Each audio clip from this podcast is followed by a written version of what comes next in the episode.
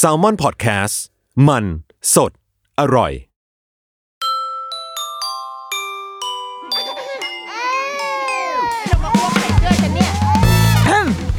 เดอะรุกี้มัมคุณแม่มือสมัครเลี้ยงกับนิดนก สวัสดีค่ะ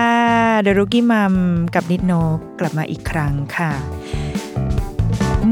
มีตอนหนึ่งนะ ตอนที่เราแบบยังไม่มีลูกเลยเว้ยมานึกได้เมื่อเมื่อเร็วๆนี้แบบว่า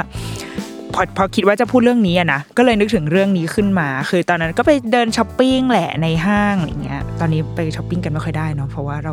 เออกลัวอะไรหลาย ๆ อย่าง แต่ว่าตอนนั้นก็ไป ซื้อของอยู่ในร้านเสื้อผ้าอย่างเงี้ยค่ะ ก็เลือกเสื้อ ตอนนั้นเราจำได้ว่าเรายังไม่ได้ท้องด้วยนะ คือยังเป็นหญิงสาวแสนสวยปกติที่เดินช้อปปิ้งเฉิดฉายอยู่ในห้างอะไรเงี้ย ก็เดินเลือกเสื้อผ้าอยู่เว้ยแล้วก็พอหันไปดูก็เลยอ๋อเป็นคุณแม่ฝรั่ง คุณแม่ก็ดูแบบอ้าวลูกร้องไห้ก็หันไปก็ก็ก็แก๊กในร้านขายเสื้อมันจะมีส่วนที่เป็นแบบ display ใช่ไหมซึ่งไอ้ display มันก็จะเป็นแบบเป็นแท่นที่สูงขึ้นมานิดนึงเพื่อที่จะวางเสื้อผ้า ด้านบนก็จะมีหุ่นที่แบบว่าเป็นตัวที่อยากขายตัวโชว์อะไรอย่างเงี้ย คุณแม่ก็ได้ทำการนั่งอยู่บนไอ้ display นั้นอะแล้วก็แบบถกเสื้อยืดฟึกขึ้นมา แล้วก็เอาลูกจับยัดเต้า คือภาพสำหรับเราในตอนนั้นที่ยังเป็นแบบหญิงสาวบริสุทธิ์เหมือนกวางน้อยที่วิ่งอยู่ในป่า เฮ้ยเราตกใจนิดนึงเหมือนกันนะ คือแม้ไม่อยากจะเสือกกับเขา แต่ว่าไอ้เชี่ยภาพนั้นมันมันต้องหันไปแบบฟึบนิดนึงอะแล้วก็โห คือในใจตอนนั้นอะเราคิดแค่ว่าเชี่ยโคตร hardcore เลยว่ะชอบ คือมันมันดูแบบ มันเรียวดีอะคือปกติเราก็จะไม่ค่อยได้เห็นภาพแบบนี้เท่าไหร่ แต่ว่าอันนี้คือเราเข้าใจว่าเขาเป็นชาวต่างชาติด้วย คือมันก็สำหรับเรานะตอนนั้นนะ ตอนที่เรายังเป็นแบบเป็นคนปกติอะเราก็เลยคิดว่าอ๋อเขาเป็นชาวต่างชาติเว้ยเขาก็เลยแบบไอ้เชี่ยแบบสบายๆไม่แคร์เอาลูกจับวึบขึ้นมาแล้วก็กินกินกินอะไรเงี้ย แต่พอเรามามีลูกจริง ๆ อะ พอเราได้มาเห็นแบบภาพการให้นมหรือการที่ตัวเราเองไปให้นมลูกตามที่ต่าง ๆ อะ มันเลยทำให้เรารู้แล้วว่า อ๋อ มันเป็นเรื่องปกติมากเลยเว้ยสำหรับคนเป็นแม่ เราก็เลยอยากจะใช้พื้นที่ใน EP นี้เนี่ยค่ะ มาชวนกันคุยมาเล่าให้ฟังเกี่ยวกับว่าพื้นที่ของแม่ที่มันซ่อนอยู่ในพื้นที่สาธารณะ ที่ทุกคนก็ก็อยู่ด้วยกันอย่างเงี้ย มันมีอะไรบ้าง แล้วสำหรับคนทั่วไป คนที่ไม่ได้เป็นแม่ยังไม่เข้าใจโลกของของแม่และเด็กอะเราอาจจะได้เจอพบเจออะไรแบบนี้ในชีวิต แล้วเราควรจะต้องตกใจหรือควรจะ reaction ยังไงวะ ควรจะต้องแบบไอ้เชี่ย hardcore เวอร์อะไรเงี้ยหรือเปล่า เลยอยากจะมาชวนคุยกันเรื่องนี้แหละ ในทุกวันนี้การให้นมเนี่ยมันถูกแนะนำโดยคุณหมอคือกระแสหลักอะคือนมแม่ คือจริงๆนมแม่มันควรจะเป็นกระแสหลักมา ไม่ว่า จะยุคสมัยไหนแล้วแหละ มันคืออาหารตามธรรมชาติของเด็กเนาะแต่เราเข้าใจว่าช่วงที่เราเด็กๆอะเราเข้าใจว่าช่วงนั้นนะนมแม่เป็นกระแสรองนะเว้ยตามที่เราเข้าใจนมแม่ในสมัยนั้นอะกับกี่ปีแล้วอะสามสิบปีที่แล้วอะเราว่ามันมีความเป็นกระแสรองนะเออ อย่างไรก็แล้วแต่ณตอนเนี้ยค่ะนมแม่ถูก ได้รับการแบบว่าสื่อสารผ่านคุณหมอผ่านองค์การอนามัยโลกทุกอย่างว่า เฮ้ยจริง ๆ แล้วเบสิกที่สุดคือการกินนมแม่นี่แหละ ดังนั้นเขาก็จะพยายามให้คุณแม่เนี่ยให้นมสำเร็จได้ตั้งแต่หลังคลอด ซึ่งถ้าเราไม่ได้มีลูกอะเราก็จะงงๆว่าอะไรวะการให้นมให้สำเร็จอะไรของมึงอะไรเงี้ย การให้นมแม่ให้สำเร็จก็คือการที่ลูกอะสามารถแบบเข้าเต้ากินนมเราได้ การที่ลูกจะกินนมจากเต้าเราได้ มันไม่ใช่เรื่องง่ายเว้ยมันไม่ใช่แบบสวรรค์บันดาลอะไรเงี้ยไม่เป็นเรื่องแบบบุญนิดนึงอะเออมันมีความแบบอะไรวะทำไมลูกกูกินไม่ได้ เพราะว่าลูกเราไม่ใช่เด็กที่กินนมจากเต้าแม่เป็นหลัก คือเขาไม่กินได้ไม่เก่งในช่วงแรก ๆ และตัวเราเองก็ไม่ได้มีความแบบ เอาจริงเอาจังว่าแบบลูกจะต้องกินให้ได้อะไรเงี้ยเราก็เลยแบบอะไรก็ได้ ปั๊มนมออกมาให้ลูกกิน แล้วก็กินผ่านขวดแทน อันนี้คือ status ของเราสถานะของเราคือลูกเรากินนมแม่ผ่านขวด ผ่านช่องทางอื่น ที่ไม่ใช่เต้านม แต่ว่ากินเต้านมเป็นนะคะ แต่ไม่ใช่ช่องทางหลัก เออ ทีเนี้ยการกินนมแม่ผ่านเต้านมเนี่ยมันง่ายที่สุด ดังนั้น พอเวลาลูกหิว เราก็แค่เปิดนมฟึบแล้วก็ลูกก็เข้ามากิน จบเขาเรียกว่ากระบวนการปกติ เด็กหนึ่งคนนะคะถ้าในช่วงแรกของชีวิตนะช่วงแบบเดือนสองเดือนแรกอะไรเงี้ยอะเดือนแรกเขาจะกินนมอยู่ที่สามชั่วโมง กินหนึ่งครั้ง ดังนั้นเอา24หาร3ก็จะกินนมแม่เนี่ยทั้งหมด8ครั้งคือต้องใช้ยีิบสี่ชั่วโมงด้วยนะ เพราะว่าไม่มีการไม่มีวันจบสิ้น คือคุณหมอจะแนะนำให้กินนมแบบ เป็นรูทีนอย่างเงี้ยไปเลย เพราะว่าอยากให้เหมือนอยากขุนให้เด็กโตบิวเอาสร้างเอาน้ำหนักเอาสารอาหารเอาทุกอย่างเข้าร่างนางไปก่อน ดังนั้นต้องกินอย่างเงี้ยเป็นรอบเนี่ยทั้งหมดแปดรอบ ดังนั้นถ้าเกิดคุณแม่ในช่วงที่ลูกยังแบบเล็ก ๆอยู่อยู่ที่บ้านอย่างเดียว มันก็ไม่ค่อยมีปัญหาหรอก มันก็แค่แบบว่าก็นั่งกินไปก็จะมีพื้นที่ในการกินอะไรอย่างเงี้ยใช่ไหมคะแต่ว่าถ้าเมื่อไหร่ที่เราต้องออกไปข้างนอก เมื่อนั้นอะ มันจะเริ่มแบบมีปัญหานิดนึงแหละว่าอ้าวชิบหายละแล้วลูกกูจะกินนมตรงไหนวะมันจะเราจะทำการเปิดนมกันอีท่าไหนอะไรเงี้ยตัวเราเองอะค่ะ ที่เราที่เราบอกอะอย่างที่บอกเลยว่า เราไม่ใช่คนที่ลูกเราไม่ได้กินนมแม่เก่งขนาดนั้น กินนมจากเต้าอะ กินไม่เก่ง เพราะว่าเหมือนตามที่เราเข้าใจนะคือเด็กอะ การกินนมแม่มันไม่ใช่การดูดนะเว้ยมันไม่ใช่การแบบเหมือนเราดูดจากหลอดแบบฟูดฟูดอย่างเงี้ยไม่ใช่นะการกินนมแม่มันคือการเลียโอ๊ยแต่ละพูดแล้วจะอยู่เองเอาเอาลิ้นอะเลียที่ข้างใต้หัวนมเป็นการแบบแผลบขึ้นมาอย่างเงี้ยมันก็จะมีน้ำนมแบบฟรึดไหลออกมาหนึ่งหยด อันเนี้ยคือท่าทางในการกินเห็นปะมันไม่ง่ายเว้ยดังนั้นเด็กมันก็จะต้องแบบพยายามทำทุกวิถีทางที่จะเอาปากตัวเองอะเข้ามาให้ใกล้หัวนมแม่มากที่สุด แล้วก็ซึ่งหัวนมแม่เนี่ย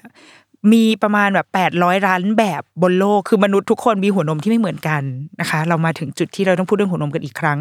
อะกลับมาที่ตัวเรา เราอย่างที่บอกว่าเราลูกเราไม่ได้กินนมได้เก่งมากขนาดนั้น แต่ว่าพอหลังหนึ่งเดือนที่ลูกเรากินนมแม่ได้ค่ะ เราก็พยายามที่จะให้เขากินนมเราบ้างเวลาเราออกไปข้างนอกเพราะว่าหนึ่งมันง่ายเว้ยมันไม่ต้องพกแบบอุปกรณ์มากมายหลายหลากไปอะไรเงี้ยคือลำพังแค่แบบ แค่การเอาลูกออกไปนอกบ้านอะ ก็ลำบากชิบหายอยู่แล้ว ยังจะต้องแบบพก เครื่องปั๊มขวดนมอะไรเงี้ยคือ ลูกเรากินนมแม่ในขวดใช่ไหมดังนั้นอุปกรณ์เราก็ต้องเป็นแบบนมแม่ใส่เอาไว้ในขวด แล้วก็ใส่กระเป๋าที่เป็นเก็บความเย็น แล้วก็ใส่น้ำแข็งเข้าไปประมาณแบบสี่ห้าหกก้อนอะไรเงี้ยคือ เอาให้มั่นใจว่านมมันจะเย็นอยู่ตลอดเวลาเพื่อให้แบบ เพื่อให้ลูกได้กินนมที่ไม่ไม่บูดไม่เสียยังมีสารอาหารครบถ้วนอยู่อะไรเงี้ยเนี่ยต้องแบกอีกกระเป๋าเวนอันเนี้ยไปทุกที่ เพื่อเอานมให้ลูกกิน แต่ถ้าเราสามารถให้ลูกกินนมจากเต้าเราได้มันก็ง่ายไง ใช่ไหมเราเคยพาลูกออกไปข้างนอกบ้าน แล้วเราก็คุณแม่ทุกคนอะ ก่อนคลอดอะ จะต้องมีไอเทมหนึ่งที่แบบอ่าต้องซื้อไว้สักหน่อยก็คือ ผ้าคลุมให้นม ผ้าคลุมให้นมเนี่ย รูปแบบมันจะ เออถ้าสำหรับคนอื่นที่นึกภาพไม่ออกเนาะมันจะคล้ายๆแบบ เสื้อที่เราใช้ตัดผมอะนึกออกปะไอ้ผ้าที่เวลาเราไปเข้าร้านตัดผมแล้วเขาก็จะเอาอีอีผ้าใหญ่ ๆ อันเนี้ย มาคลุมจากข้างหน้าเราอะแล้วก็ไปติดแป๊กอยู่ที่ข้างหลังอะมันจะเป็นอะไรประมาณเนี้ยที่คลุมจนยันไหลเราคลุมแขนเราไปเลย อันนี้คืออาวุธหนึ่งในการที่คุณแม่จะเอาไปให้นมลูกนอกสถานที่ท่าทางของการให้นมลูกก็คืออ่าแล้วก็นั่งแล้วก็เอาลูกอะ ลูกก็เข้าเต้ากินใช่ไหมแล้วก็เอาอีผ้าเนี้ยคลุมลูกเอาไว้ มันก็จะปิดนมเรา แล้วก็บางคนถ้าลูกโตหน่อยก็ไม่ต้องคลุมลูกแหละก็ปิดเอาคลุมแค่เฉพาะแบบส่วนที่เป็นนมของเราและลูกก็จะแบบจะทำอะไรก็ทำอะไรเงี้ย อันนี้คือเป็นหนึ่งอาวุธที่คุณแม่ แทบทุกคนในสมัยเนี้ยจะมี แต่ว่าการใช้ผ้าคลุมให้นมอะเราว่ามันเป็นขั้น ถ้าเป็นสมมติเราเรียนวิชาในคณะเรียนมหาลัยอย่างเงี้ยเราว่ามันเป็นวิชาปีสองอะ วิชาปีหนึ่งอะคือ คือการให้นมมันไม่มันไม่ง่ายอยู่แล้ว และการให้นมในผ้าคลุมให้นมอะแม่งก็ไม่ได้ง่ายอยู่ดีคือ คุณจะต้องผ่านการให้นมแบบนั่งเปลือยเปล่าอยู่ในอยู่ในห้องให้ได้ก่อน แล้วค่อยๆ ฝึกลูก อันนี้สำหรับเรานะ เรารู้สึกว่ามันยาก ต้องค่อยๆ ฝึกลูกเอาผ้าคลุมให้นมมาคลุม พอลูกเราก็จะแบบอะไรวะอยู่ดีๆมีผ้ามาคลุมนางก็จะปัดปัดปัดไม่เอาอะไรเงี้ย แล้วเดิมทีก็กูหาหัวนมแม่กูไม่เจออยู่แล้ว มีอีผ้าเวนนี่มาคลุมอีกลูกก็ยิ่งหาไม่เจออีกอะไรเงี้ยมันมันมีความแบบadvance ขึ้นมากว่ากว่าแบบเดิม ดังนั้น ถ้าเราจะให้ผ้าคลุมให้นมอะเราต้องผ่านจุดที่ให้นมแบบ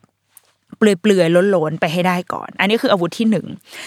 อันที่สองสำหรับบางคนที่ไม่อยากพกผ้าคลุมให้นมให้มันแบบวุ่นวายเกะกะอะไรเงี้ยมันก็จะมีเสื้อให้นมเว้ยสมัยเนี้ย มีให้เลือกเยอะมากเลยคือ กลายเป็นหนึ่งใน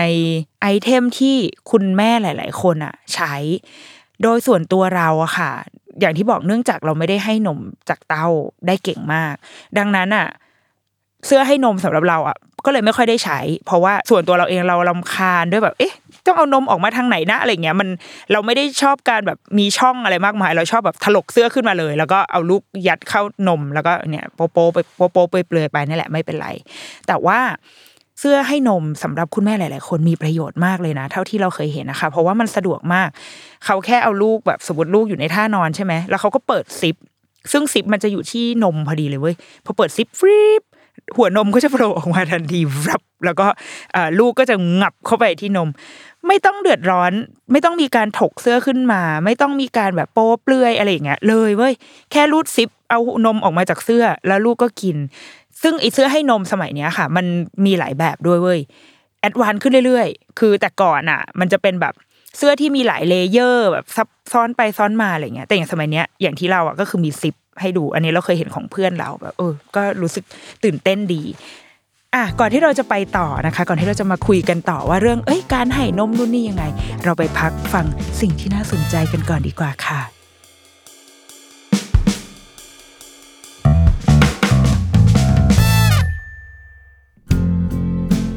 วัสดีครับ คุณผู้ฟังทุกท่านนะครับ ผมไอติมพริษฐ์ วัชรสินธุนะครับ วันนี้อยากจะมาชวนทุกคนเนี่ยมาฟังรายการพอดแคสต์แรกของผมนะครับ ชื่อว่า Pro and Con นะครับ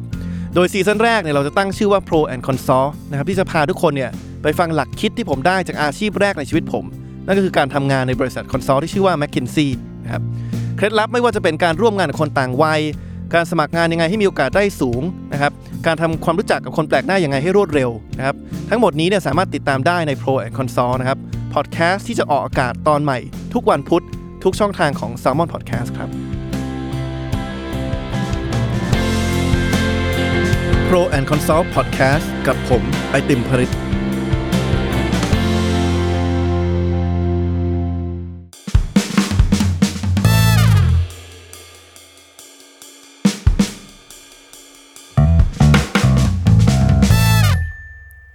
กลับมาแล้วจากการไปฟังสิ่งที่น่าสนใจมานะคะ กลับมาคุยกันต่อเรื่องนมเหมือนเดิมนี่แหละตะกี้เราพูดเรื่องแบบเสื้อผ้าเรื่องอุปกรณ์เสริมแล้วเนาะแต่ตอนนี้เราอยากพูดเรื่องสถานที่บ้าง อันแรกอะที่แรกคือที่บ้านเป็นที่ที่ปลอดภัยที่สุดเป็นแบบ safe house เนาะมันเป็นบ้านมันควรเป็นที่ที่เราแบบทำตัวยังไงก็ได้ ให้ได้มากที่สุด ตอนที่เราเริ่มฝึกลูกให้นมเนี้ยเราก็อยู่ที่บ้าน อย่างที่บอกว่าพอเราให้นมลูกไม่เก่งอะ เราก็เลยจะต้องแบบเอาไอ้พวกภาระออกไปให้ได้มากที่สุดดังนั้น เราไม่ใส่เสื้อเลยเว้ยไม่ใส่เสื้อในด้วย คือเดินแบบโทงเทงอยู่ในบ้านอย่างนั้นเลยอะพอรู้สึกว่าอยากให้ลูกเข้าเต้าให้ได้ ดังนั้นแบบอะไรที่มันดูแบบไอ้เชี่ยภาระภาระออกออกไปให้หมด คนที่เราว่าน่าสงสารที่สุดอะอาจจะเป็นผัวว่ะ คุณพ่อเองอะ เอกชัยเองอะก็ใช้ความอดทนเยอะเหมือนกันนะอันนี้เราก็ขอบคุณ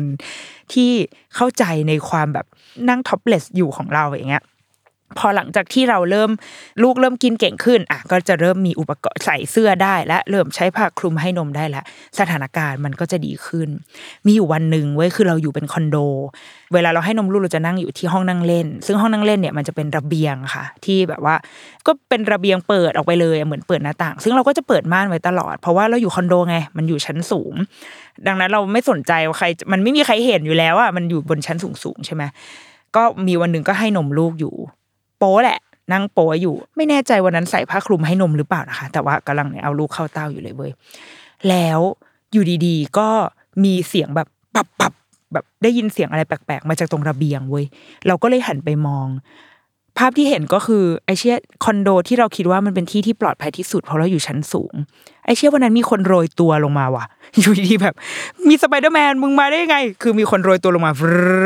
แล้วเราว่าเขาอะก็คง ได้เห็นภาพเออหญิงหญิงร่างอวบที่กำลังให้นมลูกอะไปแล้วแหละ แล้วเราก็เข้าใจว่าเขาก็คงรีบไต่ลงไป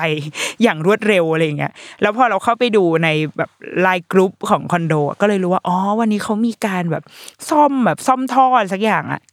ซึ่งแม้ในที่ที่ปลอดภัยที่สุดคือเช่นบ้านอะ ที่ที่เราคิดว่ามันสูงพอที่จะไม่มีใครเห็นนะแม่งก็ยังเป็นที่ที่อันตรายได้เว้ยดังนั้น คุณแม่บางทีก็อาจจะต้องอย่าเป็นแบบเราอะ อย่าเปิดเผยตัวเองมากเกินไปแล้วว่าเราว่าหลาย ๆ คนอย่างบ้านเราเราไม่มีคนอื่นอยู่ด้วยไงเราอยู่กับลูกสองคนดังนั้น เราก็ไม่ได้รู้สึกว่าจะต้องไปไปอายอะไรอะไรเงี้ย แต่ว่าเราเคยเจอบ้านเพื่อนเราที่เขาก็อยู่กันหลายคนเหมือนกันค่ะเขาก็จะทำห้องเล็ก ๆ เอาไว้ ซึ่งจริงมันก็คือห้องที่เขาใช้เปลี่ยนผ้าอ้อมลูกอะไรเงี้ยแหละแล้วเขาอะน่ารักมากคือเขาจะทำเป็นป้าย แล้วก็เขียนเอาไว้ว่า ตอนนี้น้องกำลังกินนมอยู่นะคะ กรุณาอย่ารบกวน แล้วก็ติดเอาไว้ที่หน้าห้อง เป็นเหมือนห้องให้นมที่อยู่ในบ้าน พอเวลาคุณแม่จะเข้าไปให้นมลูกปุ๊บเขาก็จะหันป้ายอันเนี้ยออกมาที่หน้าประตู เพื่อให้ทุกคนในบ้าน ให้ทุกคนรู้ว่าอ๋อโอเค อันนี้เป็นเวลาส่วนตัวของคุณแม่กับลูกนะ สำหรับเรานะ เราว่าห้องให้นมมันจะแบ่งเป็นสองประเภทนะคะหนึ่งคือห้องให้นมที่ที่เป็นแม่ให้นมลูกจริง ๆ อันเนี้ยมันจะอยู่ตามห้าง คือการที่จะมีแม่และเด็กได้ มันก็จะต้องเป็นเป็นที่ที่แม่และเด็กได้ใช้เวลาด้วยกัน ก็เช่นห้างสรรพสินค้า เช่นโรงพยาบาล เช่น ร้านอาหาร รือจริงๆมันควรจะมีในทุกที่ด้วยซ้ำห้องสมุดพิพิธภัณฑ์อะไรอย่างเงี้ยคือมันควรจะมีทุกที่ด้วยซ้ำเพราะว่าถ้าเราคิดว่าทุกที่มันคือที่ที่แม่จะพาลูกไปได้ ห้องให้นมมันก็ควรจะอยู่ณที่แห่งนั้น ถ้าเป็นห้องให้นมที่เน้นในการให้แม่และเด็กใช้ด้วยกันนะคะ สิ่งที่ควรจะมีก็คือโต๊ะเก้าอี้โซฟาส่วนใหญ่เขาจะใช้แบบ บางที่เขาก็จะเอาโต๊ะแบบเก้าอี้อะเก้าอี้แบบ เก้าอี้ประชุมสัมมนานึกออกไหมเก้าอี้แบบหลังแข็งๆอะมาวางไว้ให้คือแบบอะมีให้แล้วนะนี่คือห้องให้นมอย่างเงี้ยซึ่งเอาเอาจริงก็ได้แหละ คือแค่มีที่นั่งให้อะ ก็เป็นบุญแล้ว แต่ว่าหลาย ๆ ที่อะเราว่าเขามีความใส่ใจมากขึ้นมาอีกนิดนึง ซึ่งในมุมลูกค้าเราว่ามันได้ใจนะคะ ก็จะเป็นโซฟาที่นั่งสบายหน่อย มีพนักอ่าเขาเรียกว่าพนักแขนปะที่รองแขนอะเออที่วางแขนอย่างเงี้ย เพื่อให้คุณแม่เหมือนได้ทิ้ง น้ำหนักลงที่แขนข้างหนึ่งเวลาที่ลูกนั่งกินนม แล้วก็ภายในห้องก็จะมีพวกแบบว่าสบู่ทิชชู่อะไรที่มันดูแลเรื่องความสะอาด อันนี้คือเป็นห้องให้นมที่อุดมคติเลยสำหรับอันนี้เป็นสำหรับแบบว่าแม่ไปกับลูก ส่วนห้องให้นมแบบที่สองที่ก็คนใช้เยอะเหมือนกัน อันนี้อาจจะเป็นในมุมบริษัท แล้วก็ห้างอะไรอย่างเงี้ยก็มีเหมือนกันนะคะ คือในมุมบริษัทก็คือคุณแม่ที่ไม่ได้ใช้เวลาอยู่กับลูก คือคุณแม่ที่มาทำงาน แล้วตอนเย็นจะต้องกลับไปหาลูก สิ่งที่คุณแม่หลาย ๆ คน คุณแม่รุ่นเนี้ยทำก็คือการปั๊มนมในระหว่างเวลางาน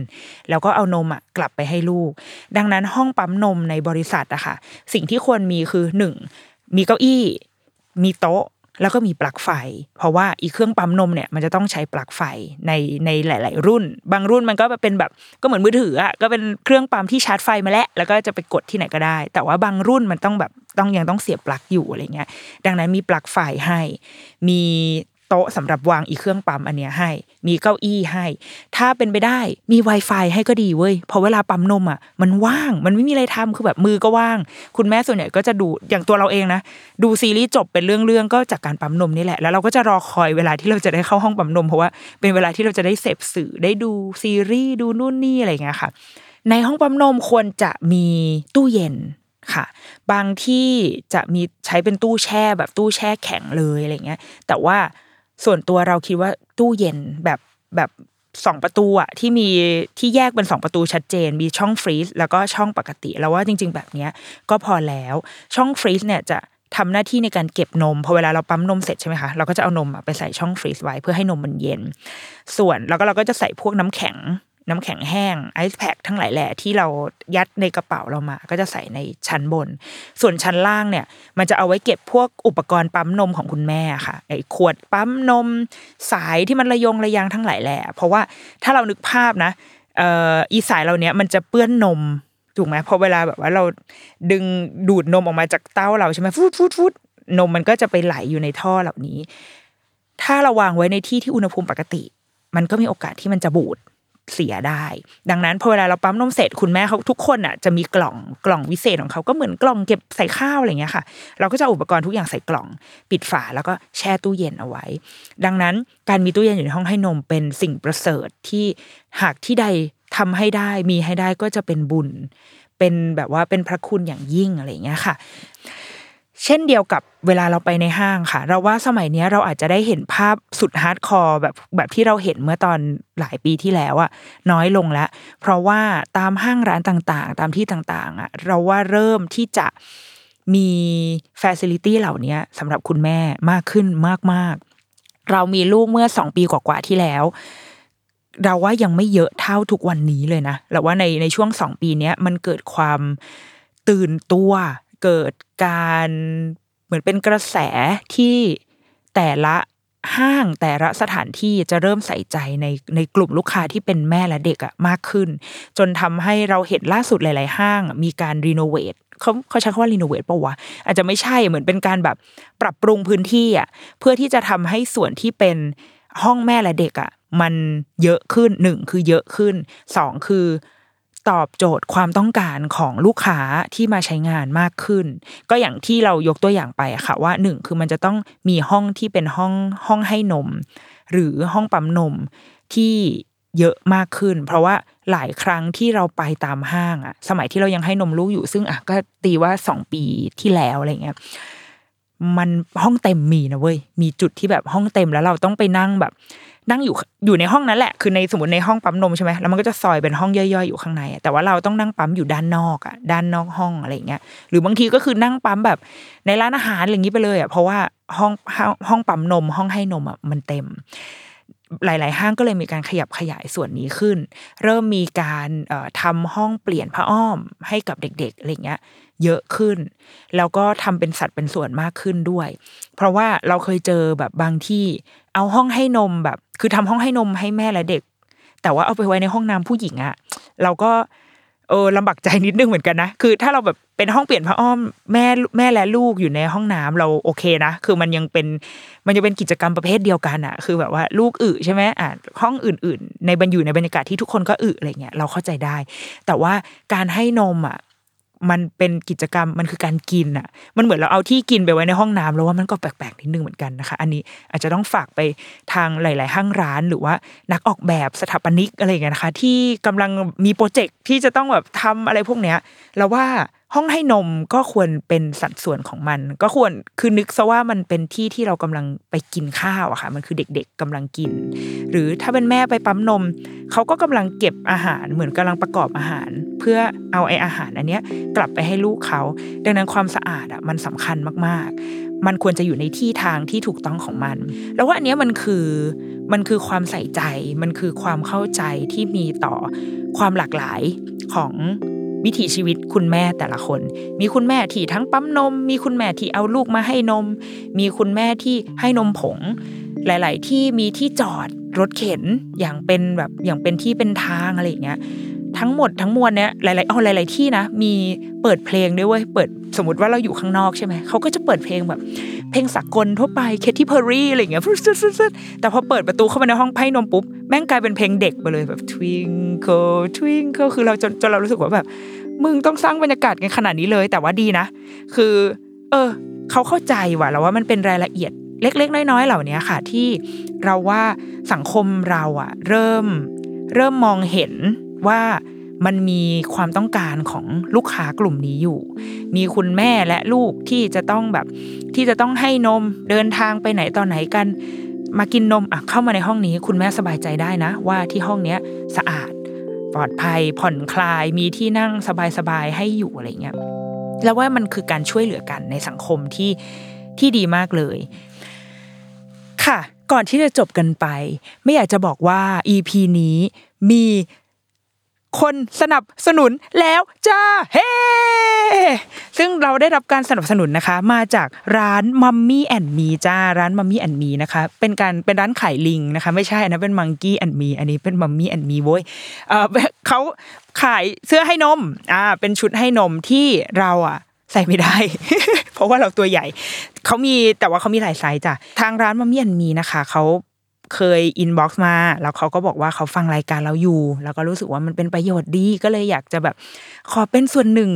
กับของรายการนี้ด้วยการส่งเสื้อมานะคะ ดังนั้นเราก็เลยจะเนื่องจากเราไม่ได้ให้นมใด ๆ กับลูกแล้วนะคะ ก็เลยจะส่งต่อเสื้อเหล่านี้ไปให้กับคุณแม่แม่ๆหรือคุณแม่แม่ๆก็ได้นะ เอาไปไปมอบเป็นของขวัญให้กับเพื่อนที่กำลังจะคลอดลูกอะไรอย่างนี้ก็ได้นะคะ โดยเรามีกติกาง่าย ๆ อยู่เพียงแค่ว่า ให้ทุกคนหยิบบัตรประชาชนของตัวเองขึ้นมานะคะเอาละค่ะในส่วนนี้นะคะ ใครที่หยิบบัตรประชาชนขึ้นมานะคะ และเลขท้ายสองตัวของบัตรประชาชนของท่านตรงกับเลขอ๋อไม่ใช่นะคะ อันนี้จะดูเป็นงานอีเวนต์ไปเล็กน้อยเราให้กติกาง่าย ๆนะคะ เพียงแค่ทุกท่านเข้ามาในเพจนะคะ Salmon Podcast เดี๋ยวจะมีโพสต์หนึ่งอันที่เดี๋ยวทางแซลมอนพอดแคสต์จะโพสต์ขึ้นมาฟึง แล้วให้ทุกคนนะคะ ช่วยกันแสดงความคิดเห็นหน่อยว่า อยากให้เดรุกี้มัม พูดเรื่องอะไร อยากรู้อะไรเกี่ยวกับเรื่องในวงการแม่และเด็ก หรืออาจจะไม่ใช่แม่และเด็กก็ได้ แต่ว่ามันมันพอจะเกาะเกี่ยวกันได้อยู่เนาะคือไม่ใช่มาถามเรื่องแบบว่า เราจะทำยังไงให้คนในองค์กรที่อยู่ต่าง generation การทำงานร่วมกันได้อย่างราบรื่นอะไรเงี้ยอันนั้นให้ไปถามไอติมนะคะ กูไม่มีความรู้ขนาดนั้นเอาเอายังให้มันยังแบบว่าเกี่ยวพันอยู่กับวงการเนี้ยเนาะแบบ parenting คุณแม่เด็กน้อยอะไรเงี้ยค่ะ อยากให้คุยเรื่องอะไร อยากให้ขยายประเด็นเรื่องอะไรเอ่อมีอะไรที่อยากรู้มีอะไรที่สงสัย ส่งเข้ามานะคะ พร้อมบอกไซส์ด้วย เพราะว่าเรามีชุดอยู่เป็นไซส์ M ไซส์ L แล้วก็ free size นะคะ ก็อย่าลืมนะคะ เข้ามาคอมเมนต์ได้เลยว่า อยากรู้อะไรอยากให้เราคุยเรื่องอะไรนะอยากแบบอยากหรืออยากจะแบบว่าติชมอะไรก็พิมพ์พิมพ์เข้ามานะคะ ทิ้งไซส์เสื้อเอาไว้ด้วย แล้วเดี๋ยวทางทีมงานจะคัดเลือกแล้วก็ติดต่อกลับไปนะคะ เพื่อที่จะส่งเสื้อไปให้นะคะ คิดค่าส่งด้วยนะคะ 100 บาททั่วประเทศไทยนะคะล้อเล่นส่งฟรีโว้ยอะโอเคเดอะรุกี้มัมนะคะ ตอนนี้ก็จบลงไปแล้วนะคะ พบกันนะคะ วันจันทร์หน้า สวัสดีค่ะ